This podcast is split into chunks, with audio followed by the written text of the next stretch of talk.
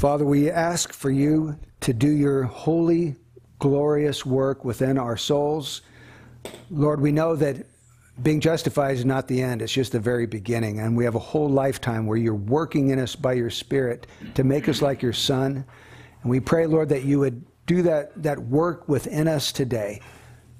Sanctify us, Lord. Make us holy. Make us like Jesus. Encourage us and motivate us, Lord, for the new year coming up. Reset us, Lord. Put our minds in the right direction. And give us a will to obey. In Jesus' name, amen. Tonight at midnight, we're going to go from 2023 to 2024. I'm right. This is New Year's Eve, right? okay. So I was born in 1959, so I've seen a lot of New Year's. It's even kind of crazy to say that, that I actually go back to the generation of the 50s. Crazy.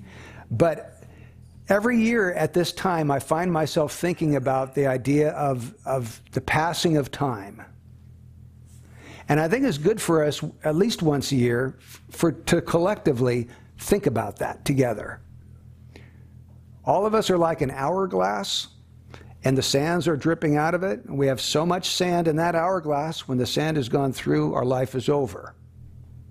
We've all got one life to live, will soon be past. As the old adage goes, only what's done for Christ will last when our life is over. So I want to think with you about time again this morning. I've been meditating on, on this kind of a thing on New Year's for about 34 years. So each year, I, I tend to, to do that. And so we need to be asking ourselves, well, how, how much of my hourglass has already passed? Of course, we don't know that because none of us knows how long we're going to live. But let's say we don't die young. We die 80, 85 years old. How much of your hourglass has passed? Is it 50%? For me, it's way more than that. It's like 75%, or maybe more than that. So I don't have a whole lot of sands left. But you young ones, you have your whole life in front of you. What are you going to do with that life? That's the question we need to be thinking about. How many opportunities do we still have to do the works of God? So, consider briefly with me the, the outline of a sermon preached by Jonathan Edwards back in the 1700s, and this is just going to be very brief, but he told us in his sermon so many years ago why he considered time to be so precious. And he said, number one, a happy or miserable eternity depends on what we do with time. I'll repeat that. A happy or miserable eternity depends on what you do in this lifetime. When we die, our state is fixed and unalterable. You cannot change it. If you end up in hell, you can never get to heaven.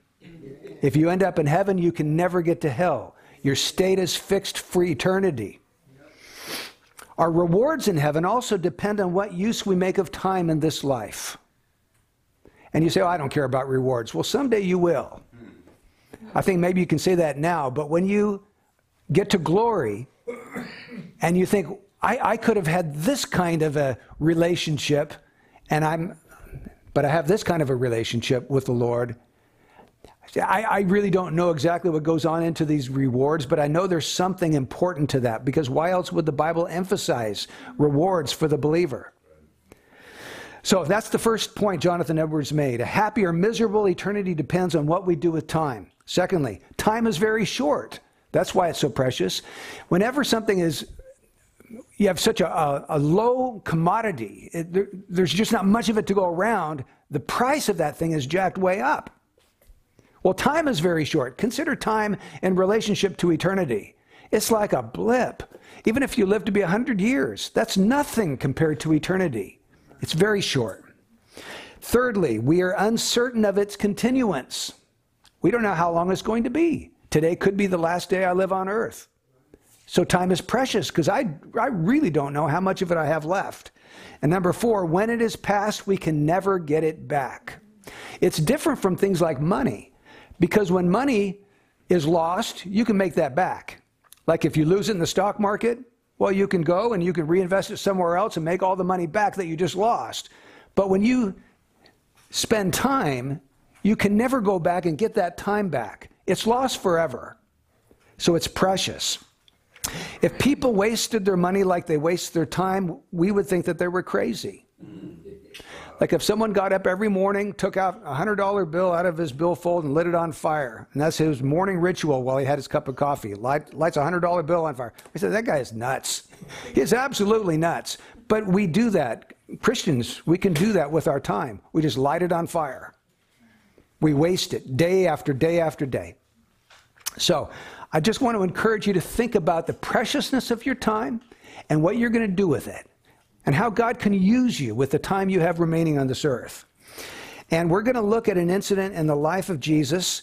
It's John chapter 9, and this is the healing of a man that was born blind. So let's pick it up in verse 1 and read the story. I'm not going to read the whole chapter, but we'll read the first seven verses.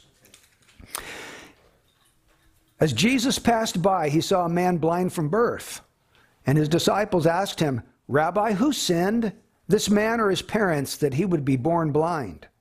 Jesus answered, It was neither that this man sinned nor his parents, but it was so that the works of God might be displayed in him. Here's the verse I want you to think deeply about today. We must work the works of him who sent me as long as it is day. Night is coming when no one can work. While I am in the world, I am the light of the world. When he had said this, he spat on the ground and made clay of the spittle and applied the clay to his eyes and said to him, Go wash in the pool of Siloam, which is translated sent. So he went away and washed and came back seeing. So this morning, we're going to spend the bulk of our time zeroing in on verse 4, a statement that Jesus made concerning this man and the miracle he was about to perform.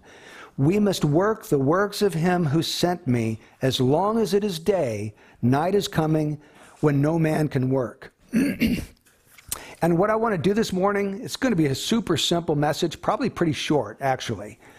What I'm going to do is just focus on words of, the, of verse 4. I'm going to take either a word or a phrase and meditate on it with you together. So the first couple of words are day and night from verse 4. We must work the works of him who sent me as long as it is, as it is day. Night is coming when no one can work. So, what did Jesus mean by day and night in this verse? That's what we need to ask ourselves. He says he can only do his works while it is day. Night is coming when no one can work. But then the very next verse, in verse 5, he says, While I am in the world, I am the light of the world.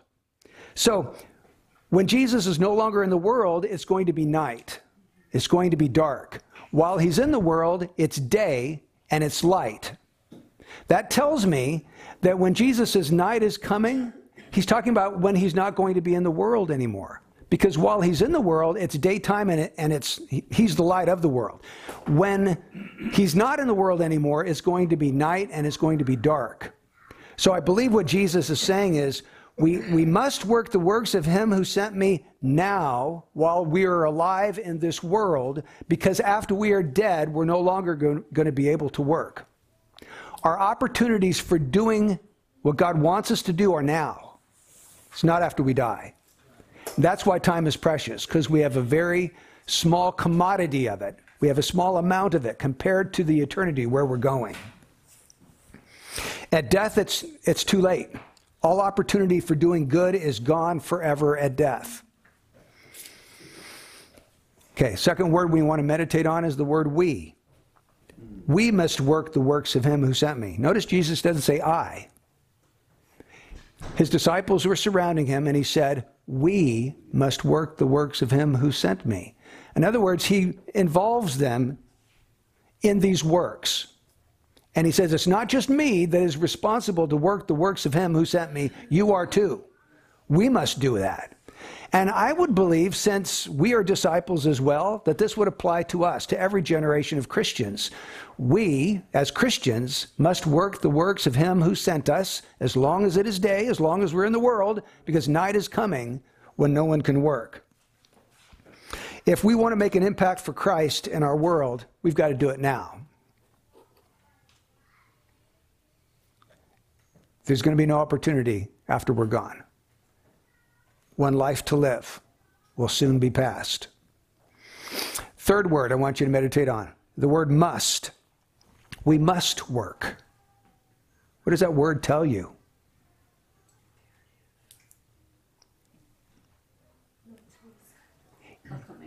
Can't be lazy. What was that? Can't be lazy. Can't be lazy. Okay, okay, can't be lazy. Myeon, what'd you say? No choice. It's something that you don't have a choice of. It's something you, you have to do. We must. We must do it. it it's a word of um, Urgency. It- it's not something you can be cavalier about and say, well, okay, sera, sera, what will be, will be. You know, you just kind of live your life the way you want to and hope things turn out for the best. He's, he's not pointing in that direction. He's pointing to, to working the works of the one who sent you, and you must do it. There's a sense of necessity laid on us to do the works of him who sent us. So, do you feel that must in your own soul when it comes to doing the works of God? Do you feel, could you say with Jesus, I must do the works of him who sent me while I'm in this world? Okay, another phrase to meditate on works of him. We must work the works of him. In other words, we must work his works while it is day. So, what does he mean? What is the works of him? I think he means the, the works of God. The, the works that God has given Jesus to do, he must do those works. There were specific works that God gave to Jesus, and Jesus says, They're laid upon me, and I must do them. What are the works that he has given to us to do? See, that should be running through our mind. What are the works that God has given me to do while I'm in this world? The works of him, his works, the works that he has designed and given to us. Do you remember Ephesians 2, the very last verse? For we are his workmanship, created in Christ Jesus for good works, which God prepared beforehand that we would walk in them. God has works for you to do. He's prepared them beforehand. He wants you to walk in them daily. Jesus said in John 4:34, "My food is to do the will of him who sent me and to accomplish his work." He said it was his food to do God's works. Now, what does food do for a person? gives him energy, right? It's like, it's like taking your car to the gas station and filling it up with fuel. Our body needs fuel in order to have the energy it needs to do what God has called it to do. Jesus said, My food, what energizes me, and food also satisfies you as well. I would put those two together. It energizes and it satisfies. He says, doing God's works is what energizes me and what satisfies me. It's like food. Food for the body, doing the works of God is like food for my soul. Instead of draining Jesus, he was energized by doing the works of God. And remember, he said this right after he was speaking to the Samaritan, not the Samaritan woman. Yeah, the woman at the well. So he had just been witnessing to her and pointing out her sin and doing his work of evangelism. And he says, that, that's like food for my soul to do that kind of work.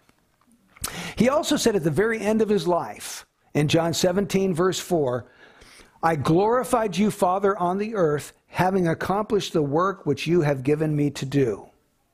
So, all the way through Jesus' life, he was very aware of the work that God had given him to do. The culmination of that was his death on the cross, which he was about to undergo. But there were other works that led up to that final great work of sacrifice. And Jesus said, I glorified you on the earth. How did I do that? I accomplished the work you gave me to do. Folks, as Christians, I think we can say something similar. The way we glorify God is accomplishing the work that He's given us to do. So we need to each ask ourselves what are the works God has given me to do? And I'm not suggesting that they're identical for every Christian. Something, there's going to be a lot of overlap. There's a lot of things that will be the same for all of us, but there's going to be some differences too. God has called each one of us in different ways. He's gifted us in different ways. We all have different spiritual gifts, different callings in life. Some are single, some are married, some have children, some don't. And so you have to take all of that into account, but God does have works that He has called each of His children to do. Okay, ne- meditate next on the word work. We must work the works of him who sent me. He didn't say, we must think about working the works of him who sent me, or we must talk about doing God's works, or we must read about doing God's works, or study about doing God's works, or pray about doing God's works. None of those things are bad. They're all good. But that's not what Jesus said. We must work the works of him who sent me. What does he mean? Do them. Actually, do them. We Christians are famous for our, our Bible studies, where we will study the Bible for months and years on end without ever actually doing what we're studying about. I mean, isn't that true? we, we love to study the Bible, but when do we get really serious about putting it into action? One of the things I'm really thankful for is the, this new Blessing Sunday thing that we've started because we are actually, right? We're actually putting into practice what we see in the Bible. Instead of talking about it on Sunday, we're actually doing it. So I, I'm, I'm very thankful for that. You guys are familiar with the Nike slogan, just do it? Well, at some point, we just got to do it. We got to stop talking about it, studying about it. We, we already probably have studied enough to know all about what we're supposed to do. Why don't we do it? So I hope that 2024 will be the year that we say, you know, we, we really made strides in actually applying and putting into practice what we see in Scripture. last phrase night is coming when no man can work. Night is coming. None of us knows when that night will come. Could be today, could be tomorrow, could be 20 years from now, could be 40 years from now. We just don't know. But night is coming when no man can work. Life is so short and we have so much to crowd into it, we can't spare or waste a moment of it, a wise man said. If you, just consider this for a minute, if you were to die today, try to imagine, okay, I'm, I'm going to die today. Would you be happy? Would you be pleased with the way you spent your life? Would you have regrets? Would you say, I should have invested more in this area or that area? And why didn't I do that? Why did I not do that? Why, why did I waste it? Why did I squander it? Because if we have regrets, maybe we have an opportunity to change that now while we still have time. That's the only reason. I'm not saying it's wrong to have regrets. I'm saying maybe we can learn from our regrets. Okay? Someone put it this way Life is too short for us to do everything we want to do, but it's long enough for us to do everything God wants us to do. I'll repeat that again. Life is too short for us to do everything we want to do, but it's long enough for us to do everything God wants us to do because God knows the amount of time He's given to us. And so He's appointed certain works for us that will fit within that time frame. In Ecclesiastes 9, verse 10, the preacher says, Whatever your hand finds to do, do it with all your might. All your might. For there's no activity or planning or knowledge or wisdom in Sheol, that's, that's death or the grave, where you're going. So do it now and do it with all your might. In other words, live life to the fullest. Give life everything you've got. That's the idea. Now, i know that was pretty brief. We're going to start applying now. so, do you guys realize that, that you're going to be judged according to your works? as evangelicals, we do not put much stock in works. In fact, works can be a dirty word, it can be taboo. The Bible doesn't treat works like that. Works are important. And the Bible tells us that we're going to be judged according to our works. Matthew 25, verses 31 to 46, Jesus talks about coming, sitting on his glorious throne, dividing all men into either the sheep or the goats. And th- those that are the sheep will receive the eternal kingdom prepared for them from the foundation of the world. And he says the sheep are going to be known by things like feeding the poor, clothing the naked, visiting the prisoner, inviting the stranger in, visiting the sick, visiting the prisoner. That's what he says the sheep are like. That's how you know a sheep. He gives his life to these works. So, and then he's going to judge all men, and he will sift and divide men, and the, the sheep are going to have the evidence that they gave their life to the works God gave them to do. It's not that they're saved by those works, but that's the fruit of their life obedience to Christ. Also, Matthew 12, verse 36 and 37. Jesus said, But I tell you that every careless word that people speak, they will give an account for it in the day of judgment. For by your words you will be justified, and by your words you will be condemned.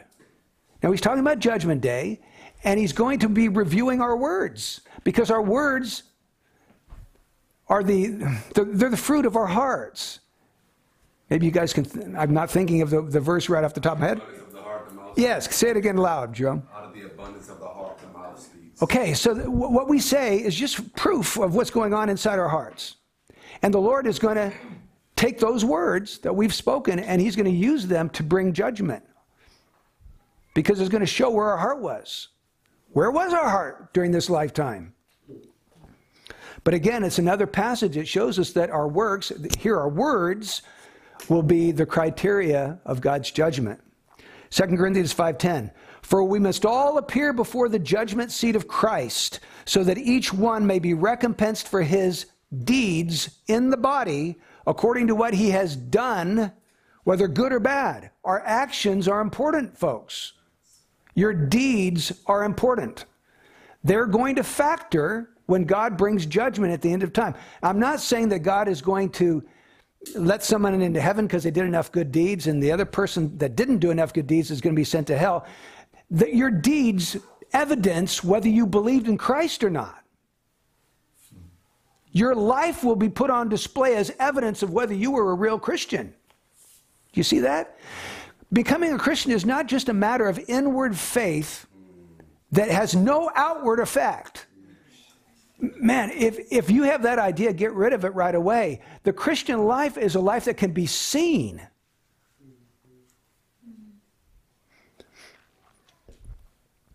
So, as, we, as evangelicals, we are way too quick to diminish the importance of our works. They have no part to play in our justification, that is true. We're justified apart from works of the law. But they do have a part to play in evidencing that we are genuine. And God is going to use that criteria to show to the whole world who was His and who wasn't. So, do you find corresponding actions flowing from the new heart God has given you in regeneration? Do you see some actions flowing there? We should just ask that question this morning. So, for the unsaved. Let's see if we can apply this idea of time and the preciousness of time to those that are not saved. If you're not a Christian yet this morning, listen very carefully. You have a very short amount of time. Your lifetime is like a blip, it will be gone before you know it, and you only have a certain amount of time to get right with God. And so, why are you waiting? Why are you waiting to repent of sin? And put your trust in Jesus Christ. Today is the day of salvation. Why are you waiting for tomorrow? You may not have tomorrow. So please hear my words and hear them well.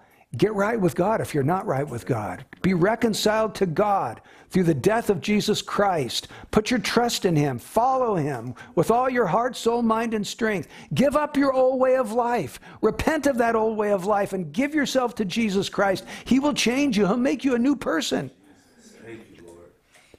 So that's, that's the only application I've got for the unsaved. Get right with God. Matthew Henry put it this way This we know, that if the work of life be not done when our time is done, we are undone forever. Wow. Could you say that again?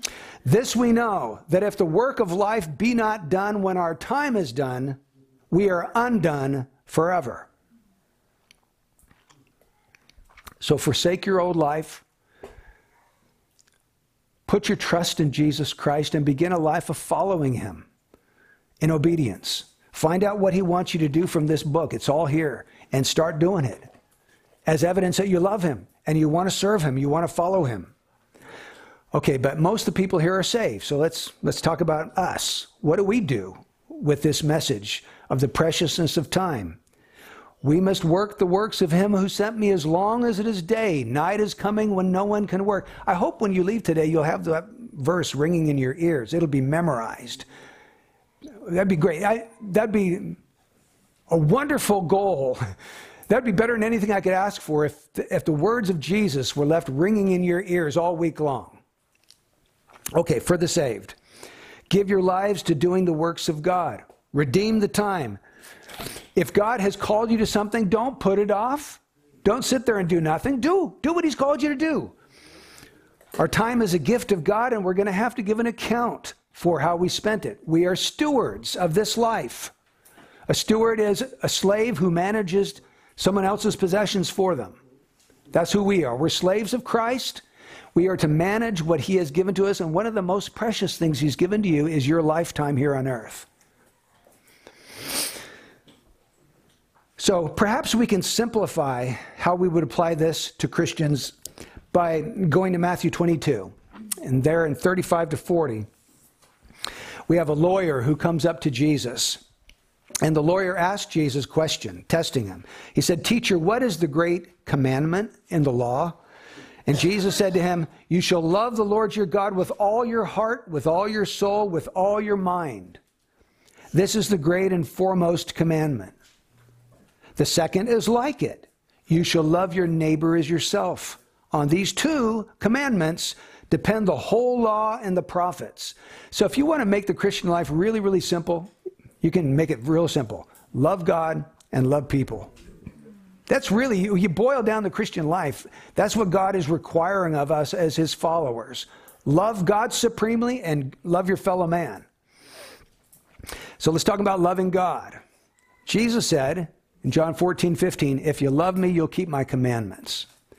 So if we are to love God with all of our heart, soul, and mind, that means that we are going to be serious about obeying Jesus. He is Lord after all. The Lord is the master.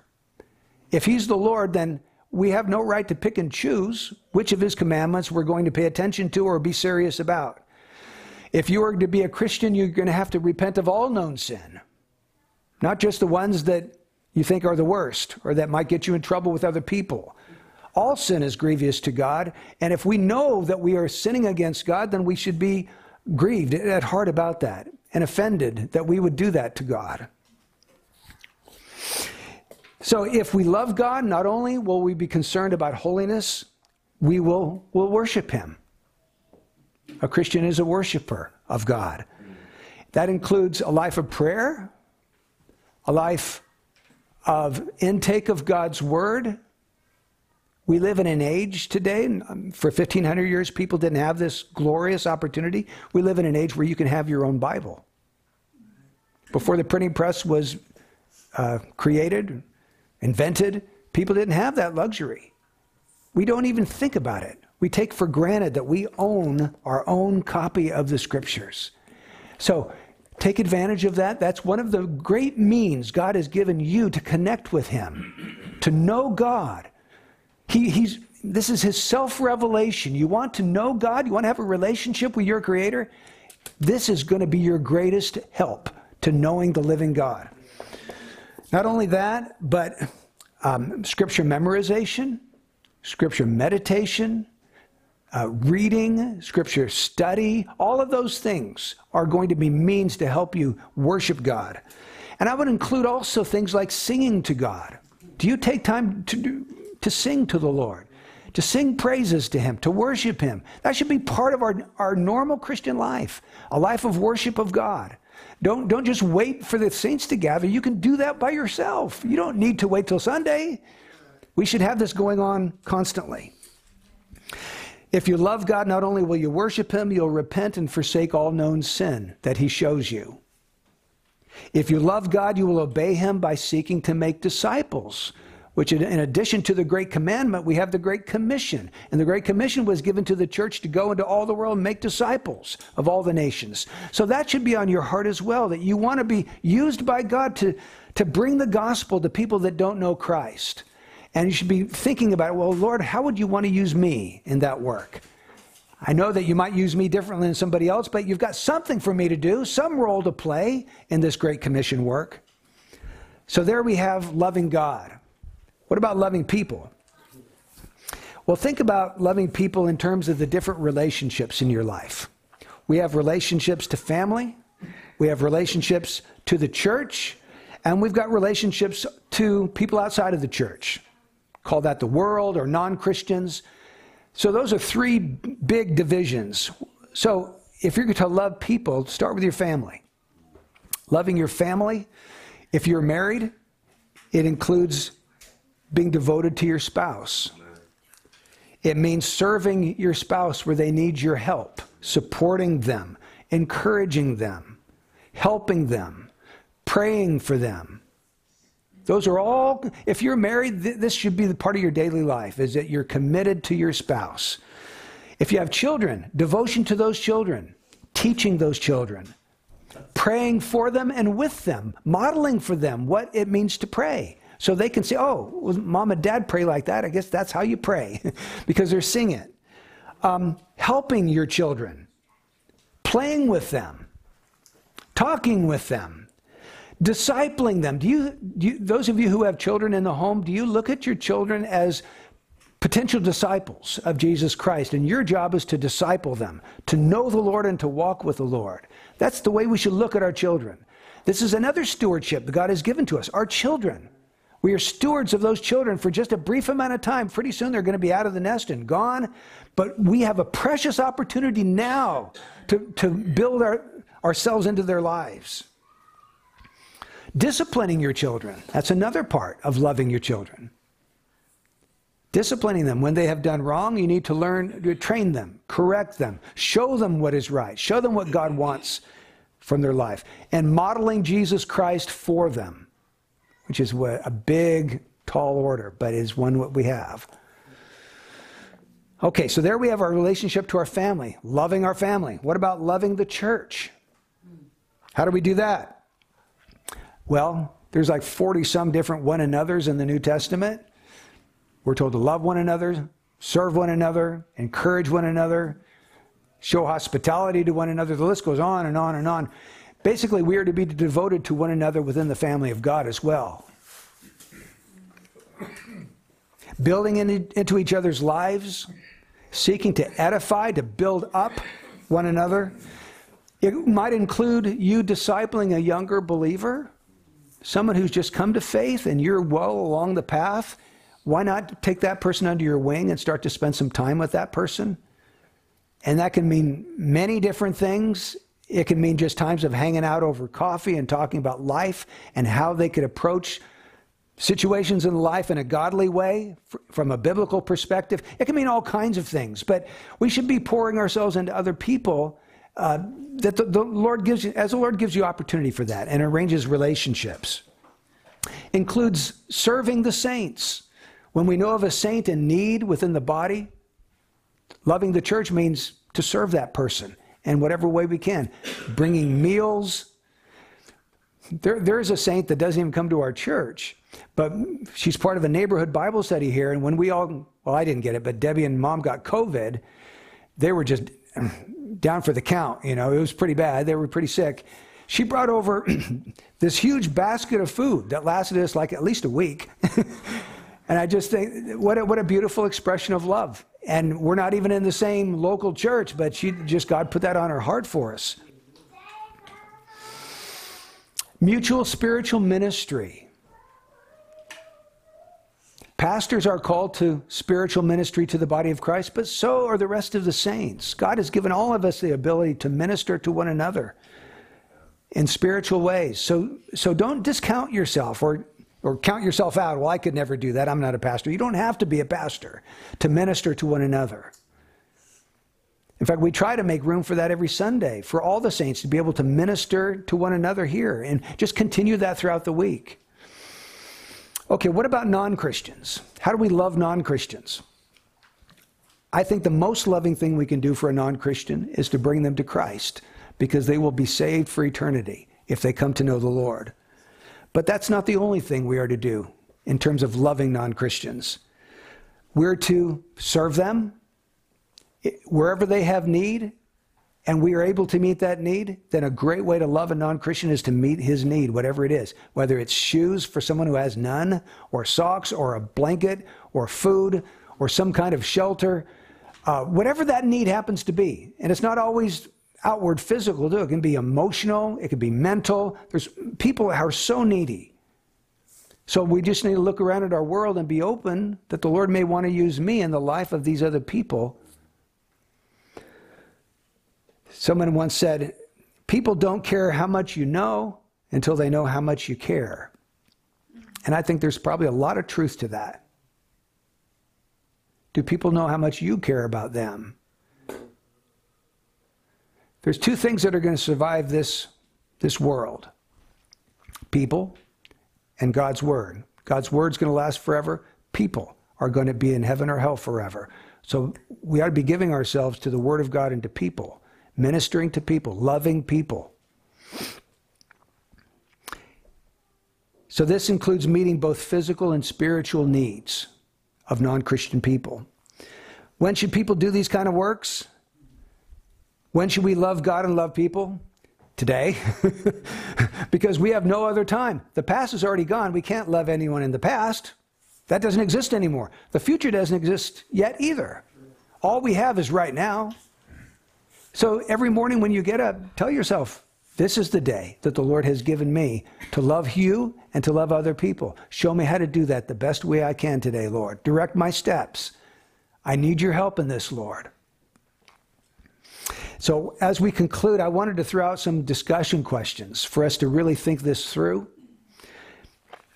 The first question is Are there works that you believe God wants you to do that you have not yet begun to do yet?